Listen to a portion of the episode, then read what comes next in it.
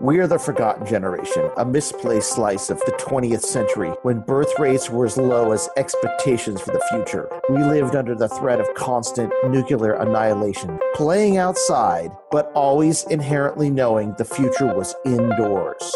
We are the second half of Generation X. We were some of the first to play video games, program home computers, and record CDs to cassette mixtapes. Our generation was nourished by new wave, imperfect punk rock, and John Hughes movies. We built Web 1.0 from the ground up using our childhood 8 bit and 16 bit programming skills. They call us Gen X. We prefer the vertical blank generation, where magic happens between the lines because that's where we live, love, and thrive. We are Generation Atari.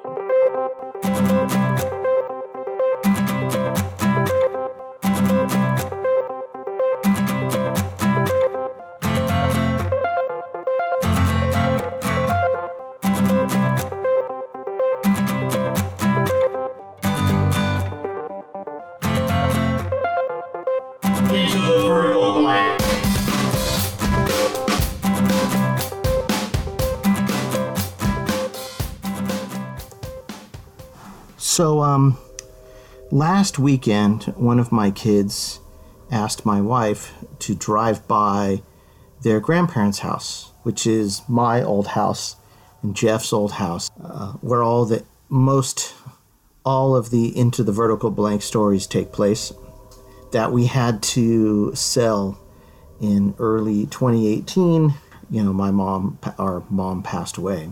So my wife drove by and she said that they were both really excited to see a couple of uh, little boys playing in the yard. Um, it's not really a yard, it's like a front area because what they've done is they've constructed a giant mega mansion on what was a single family house space from the 50s. But there were still two little boys there. And my wife came home and she waited a couple days and then she said, Steve, I wanted to tell you that we drove by, and I thought you might like to know that on the same spot where your house was, there were two little boys playing. And my wife was right. I was very happy to hear that there were two kids playing in that same space where Jeff and I played so many years and had all the adventures that lead into the vertical blank. So, because of that, and I know these kids will never hear this, and I'm not going to send it to them or anything because I think that's kind of weird. Um, but I decided to write them a letter uh, that they'll never get. Um, but let's just pretend that they would. And this is what it says Hey, new guys. I sincerely hope you kids have the best life there. It's a perfect spot to grow up. It's shady in the afternoons, and there's a cool breeze in the summer. The street is never too busy, but don't let that fool you.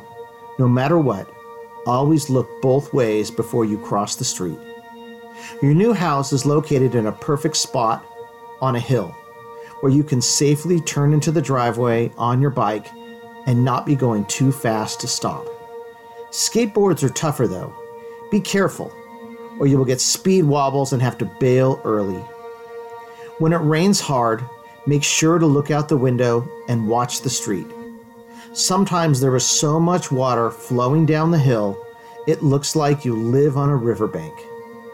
On Friday nights, you can hear the crowds cheer at Mira Costa High School football stadium.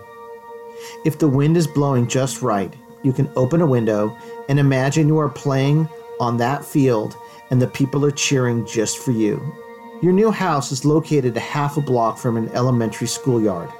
I hope they don't lock it down for you kids because that is an amazing place to play on the field, hide in the hallways, or just lay on the grass, imagining what your lives will be like when you grow up. When we lived there, the house was not too much to look at, but the experience was amazing, and I'd trade it for nothing. Try not to look at your screens too much.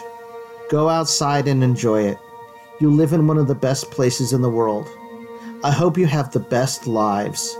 Good luck to you. Now, to commemorate the fact that someone has moved into the new house on the same spot, we're going to rerun a story from last year about all the stuff Jeff and I used to play on that very same lot with that house. It's called Little Mouse and Big Mouse. I hope you enjoy it.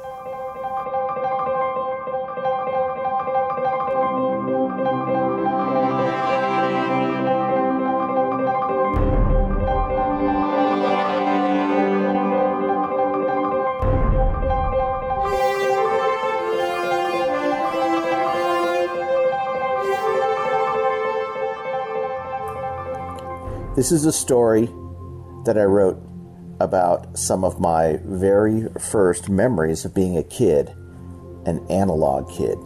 This is called Big Mouse and Little Mouse 1.0. It was a summer afternoon in the mid 1970s. TV programming had morphed from morning game shows into midday soap operas, which meant the time had arrived to find something else to do. Midday TV was a barren landscape for several hours until Looney Tunes fired up again at about 3:30. Until then, it was time to play outside. I ran out of the house with my brother close behind me. The screen door slammed against the side of our Southern California bungalow. We never used the front door. The doorknob was broken and only the deadbolt worked. The only people that ever came to the front door were salespeople, complaining neighbors, or the police to follow up on a noise complaint, so we knew to be cautious when answering if anyone knocked.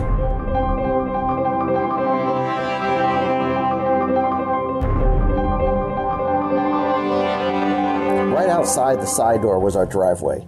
It extended a hundred feet, crawling up a modest hill just off the street, then jetting back past the house, past our backyard, and straight to the detached garage. My brother chased me out the door with his disc shooter, a plastic gun bought a few days earlier from the Lucky Supermarket toy aisle. It shot little round spinning discs of various colors at middling speed. Small enough to hit you in the eye or get lodged in your throat, but not fast enough to do any real lasting damage. 211 in progress, Adam 12, my brother called out as he continued his pursuit of the perp. Me? I was armed with my pellet gun, also from the grocery store.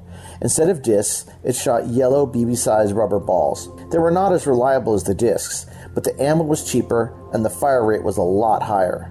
My brother shot two discs my way. One missed completely, passing by me into the enormous wave of ivy that separated our house from Mr. Poe's house, lost forever. The second one was a direct hit, bouncing harmlessly off my t shirt, hitting the faded silkscreen motorcycle just under the words, Do it in the dirt, appropriate for a six year old. I did not fire back. Instead, I ran to the front yard and tucked myself behind the ivy covered front lamppost. As my brother ran past, I took a couple shots. One whizzed by his head, and the other dribbled out of the front of my gun, harmlessly dropping to my feet below. My brother dove into a dirt patch in the front yard, rolled over, and pulled the trigger of his disc gun. What should have been a decisive blow misfired, the disc getting caught in the plastic mechanism. Wait, wait, wait, unfair, he said as he tried to unjam his gun. I aimed at him and shot three more plastic pellets. One bounced off his head, the others missed, hitting the dirt in the front yard. As he frantically tried to get his weapon back in working order, I took one more shot, but nothing came out. My gun jammed too.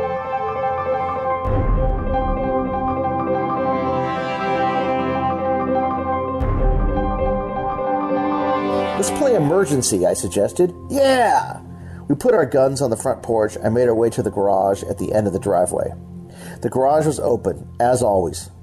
I pulled my radio flyer mini red wagon out of the storage space next to my older sister's green Schwinn with banana seat and yanked the handle until it turned around and came out of the garage. I checked the supplies in the wagon a piece of garden hose, metal fishing tackle box, walkie talkie with no batteries, hammer, saw, an army helmet liner, and a plastic machine gun. All the things a good paramedic might need. I'll crash the motorcycle, my brother said, as he got onto his orange Sears catalog bike. He pedaled it back down the driveway and took a right turn when he reached the front yard, disappearing into the front of the house. Within a few seconds, I heard the cry, Motorcycle crash! I jumped into my wagon, grabbing the handle and pulling it back so I could steer. With one leg curled up in the wagon and the other outside, pushing against the driveway, Squad 51 raced to the scene of the accident. Woo! I drove swiftly down the driveway with my siren blaring until I reached the front yard. I turned onto the dirt patch in front of the lamppost. At that point, I needed to switch to four wheel drive, so I jumped out of the wagon and pulled across the lawn to the scene of the accident. When I arrived, I assessed the damage. The orange bike was on top of my brother, and he moaned for help. The motorcycle is on fire, I yelled as I took the hose from my fire engine and turned it on full blast. Shh. I made a spraying sound with my mouth as water doused the motorcycle blaze. When the fire was out, I took a look at the casualties. I pulled the bike off my brother and sat down next to him with the tackle box in hand. I have the first aid kit, I said as I moved toward the victim. What hurts? My leg, my brother whispered to me as he started to move it around. I pulled the walkie talkie out of the squad. Rampart, this is Squad 51, I said into it. This is Rampart, my brother responded in a deep voice as he still lay in the ground. Go ahead, 51. Rampart, we have a male victim here, age 6. His name is Big Mouse. His vital signs look okay, but his leg is a real mess. Copy that, Squad 51. Stabilize the leg, administer an IV with D5W, and transport as soon as possible. I put the walkie talkie down. My brother sat up. Okay, my turn to be Squad 51.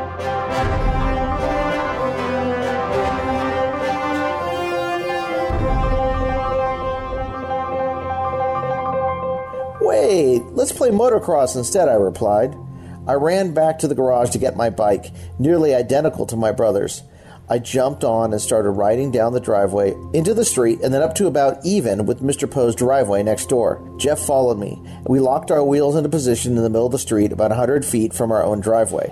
The gate falls! My brother yelled, and we both started pedaling furiously, picking up speed with every turn of the little gears. I edged him for the lead. I turned into the driveway first, but instead of riding straight, I hit it at an angle and went straight for the half buried tree root next to the top corner of the driveway. I pulled back the handlebars as my bike hit the root, and my bike flew a foot or so in the air. I'm Evel Knievel! I landed on both wheels with my brother just behind me. I turned sharply in the front yard. Dirt spit all over the porch as my wheels dug into the ground below. My turn was too sharp. Instead of making the quick loop back towards the driveway, I got stuck jackknifed near the little retaining wall that separated our yard from our neighbor's driveway. My brother, who had made a much less ambitious jump, pedaled right past me, turned onto the driveway, and rode back towards the garage, crossing the earthquake crack driveway finish line before I could untangle my bike and get out of the front yard.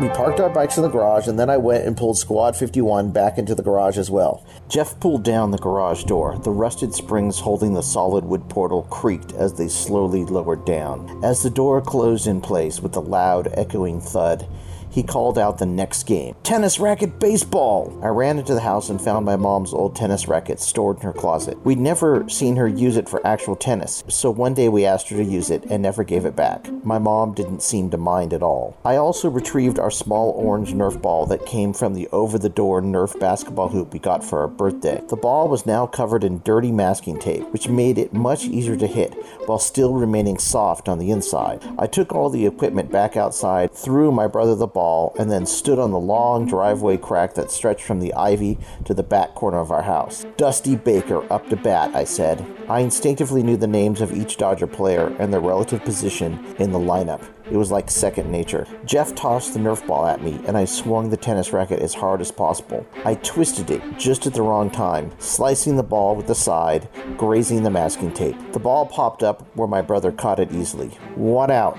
You won't beat Ron Cey so easily, I told him as I got back into the earthquake crack batter's box. I was right. Ron Cey struck the ball solidly that time. It flew over my brother's head and hit the top of the garage on a fly ball. A triple for Ron Cey! I cried. Next up, Steve Garvey hit a liner right to my brother. He flinched, but he also knew that the masking tape that allowed us to hit the ball so hard had a soft underbelly of Nerf material. He recovered in time to catch the ball. Two outs. Dave Lopes at bat, I said, with Rick Monday on deck. It was up to Dave Lopes, the Dodgers cleanup hitter. Jeff tossed the ball again. He knew not to throw too hard because that only meant I could hit it back even harder. A soft, slow pitch meant he would have to swing really hard to get any kind of base hit. I swung and hit the ball square in the center of the racket. It flew right past Jeff, hitting the garage door. Davey Lopes hits a double, I yelled, and Ron Cey runs in from third base. The Dodgers are up 1 0. Bill Russell's grounder was easily scooped up by Jeff, ending the Dodgers inning, and the Angels came up to bat. I stood back about eight feet as Jeff took a few practice swings with his tennis racket. The Dodgers were up 1 to 0, and I need to get out of this inning unscathed. First up, Don Baylor with Bobby Bonds on deck, Jeff said. We both knew the Angels just as well as the Dodgers. I pitched a slow, underhanded blooper to Don Baylor. My brother used his patented upswing and hit the ball right past me. It touched the ground before it hit the garage for a single. As I fetched the ball and returned to the oil spot pitcher's mound, I threw Bobby Bonds a pitch with a little twist, making it not so easy to hit. Jeff swung at it and grazed the side. The tape covered Nerf ball rolled right at me. Out number one, I said, secretly proud of the stuff I put on the ball so Jeff couldn't hit it. Dan Briggs hit a high flyer that I caught right next to the garage, which meant the next batter would probably decide the inning. Dave Chalk enters the batter's box. Hey, batter, batter, hey, batter, batter, I said, mimicking the taunts I heard watching the Mira Costa High School baseball team practice on the field a few blocks from our house. Jeff took more practice swings, then got into batter's stance, just like my dad had taught us up at the elementary school. Knees bent, tennis racket held at an angle behind his head, bouncing a bit on his knees, anticipating the pitch. I thought about pitching him another twist ball, but I wanted to surprise him first. I figured if I threw him something fast, he'd miss it. Then maybe on the next pitch, he'd swing too early, anticipating a fast pitch and hit a grounder. Pitching in baseball felt a bit like the chess games my dad played with me. He taught me to always think about the next move, as well as the one you were making on that turn. I threw an underhanded fastball, and I saw Dave Chalk swing just as the ball neared him. I was sure he would miss, but I was wrong. Jeff hit the masking so hard, a piece flew off the Nerf ball as it sailed above me, far above the garage and into the back backyard. Dave Chalk homers, Jeff yelled, dancing in place a bit. Don Baylor is an RBI and the Angels are up 2 to 1. For me, the game fell over. I thought about what to do next. Into the spaceship, I yelled. My brother dropped my mom's tennis racket and ran over towards the backyard.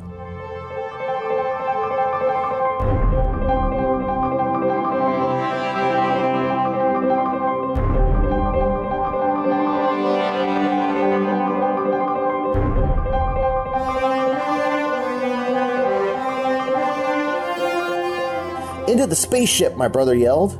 We both jumped into the front of the white milk delivery truck parked in our backyard. Parked is a kind word for how it sat.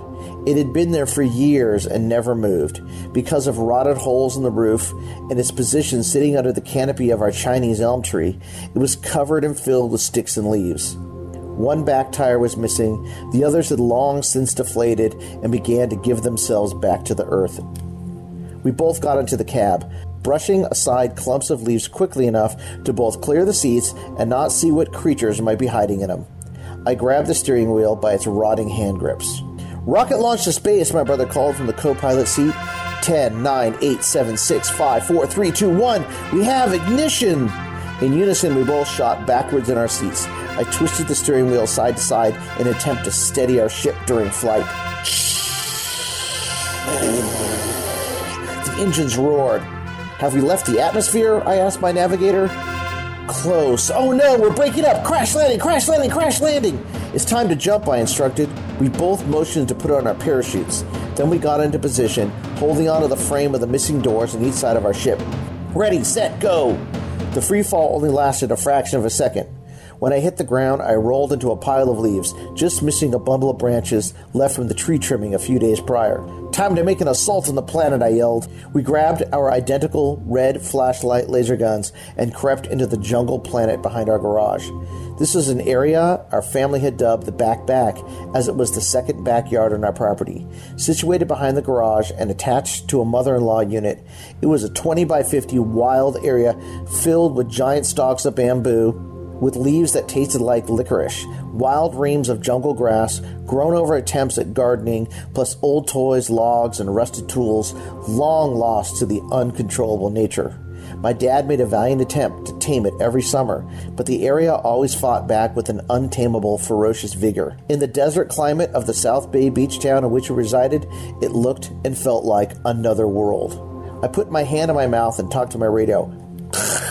I made the sound of radio being turned on with my mouth. Okay, Big Mouse, let's explore this place. My brother responded, his hand up to his mouth, talking through his fingers. Little Mouse, I don't see anything yet. At some point early in our lives, my brother and I began calling each other Big Mouse and Little Mouse. The names did not connote to anything in the real world, not to our relative size, nor even especially to animals we liked. They were of unexplainable origins, and we used them while imagining games and new worlds together. For all I know, the nicknames went all the way back to when we were twins in the womb. We crept through the stalks of bamboo, holding our guns out in front of us, at the ready to fight any space monsters we might find. This could be the planet of the apes, I whispered. I don't know, Big Mouse whispered back. That doesn't look like an ape to me.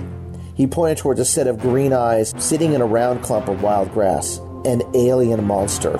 White Paw, one of our two cats, blinked her eyes back at us. We flashed our lasers at the beast. Keep firing, Little Mouse called out. We switched our flashlights on and off at White Paw until she had enough. She got up, stretched, and scampered further back into the wild brush. Alien threat destroyed, Big Mouse said. Return to the ship, Little Mouse replied.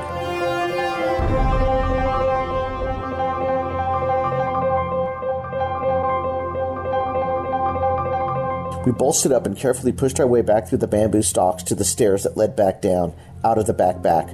We passed our spaceship, but didn't climb back inside. Let's play Green Berets, I called out.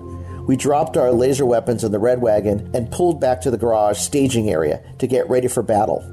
I took my machine gun out green plastic with a motor inside that made a rattling noise when I pulled the trigger. My brother got his from the front of the garage. The soldiers were ready for battle. We skulked our way down the driveway to the battle lines in the front yard. I blazed the trail first, hiding behind the lamppost near the front of the house. My squad mate held his position behind the broken down red rambler in the driveway, waiting for my hand signal to show that the coast was clear. I peered out from behind the lamp to the enemy outpost across the street nothing. I motioned for my brother to come forward as I shifted my position to just behind the rightmost tree of the front yard. For safety, I pointed the barrel of my gun out first, my eyes not far behind. Across the asphalt river, I saw what I was looking for the enemy. My brother joined me behind the tree. Enemy spotted, I whispered to him. We both looked around the tree at the same time so I could point out the targets in the distance. There, I said as I pointed them out. Across the street, a fifth grade girl and her friend were sunning themselves on lawn chairs, wearing sunglasses and red lipstick, reading magazines and sipping beverages from clear plastic cups. I quietly nodded to my brother. Engage, I whispered. Roger, little mouse, came the reply. At once, my brother and I peppered the enemy with bullets. Illuminating tracers were followed by piercing machine gun rounds. The assault was ineffective. The rattling, firing noise of the guns only alerted the enemy to our presence. They both looked up from their magazines, stunned by the sudden sound of an ambush, but not able to pinpoint the source of the attack. It took a couple minutes for them to notice the little boys firing toy guns at them from across the street, ruining their day in the sun. Oh, gross, one said, lobbing a verbal grenade in our direction. What little nerds, the other replied, dodging our barrage. Then, in unison, they both went back to their magazines and did not look up again. We continued to fire, but our rounds could not penetrate their armor. Full retreat. The afternoon had arrived in earnest. Time for cartoons.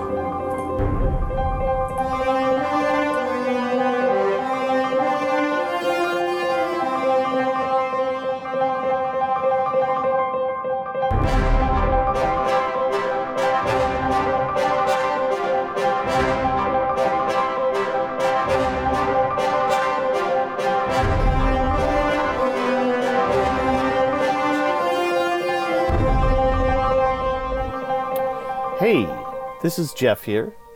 Now that we've heard the new version of Steve's story, and it is new, there was at least four minutes added to the originally released version. I have a few things to say. First, this is a completely true story. It was a different time, though, when we were not afraid to play outside all day long with little supervision, but with a whole lot of fake ordnance in the form of toy guns, weapons, and gear in all shapes and sizes.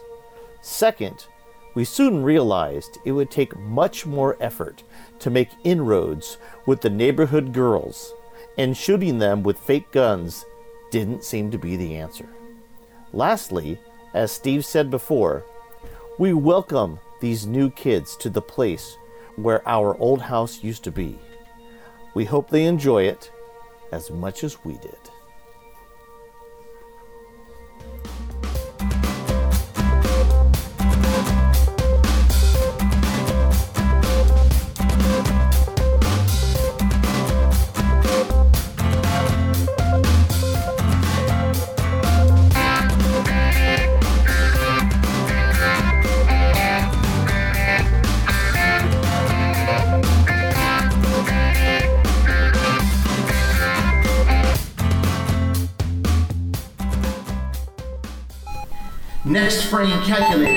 Prepare to write new data. V blank ending.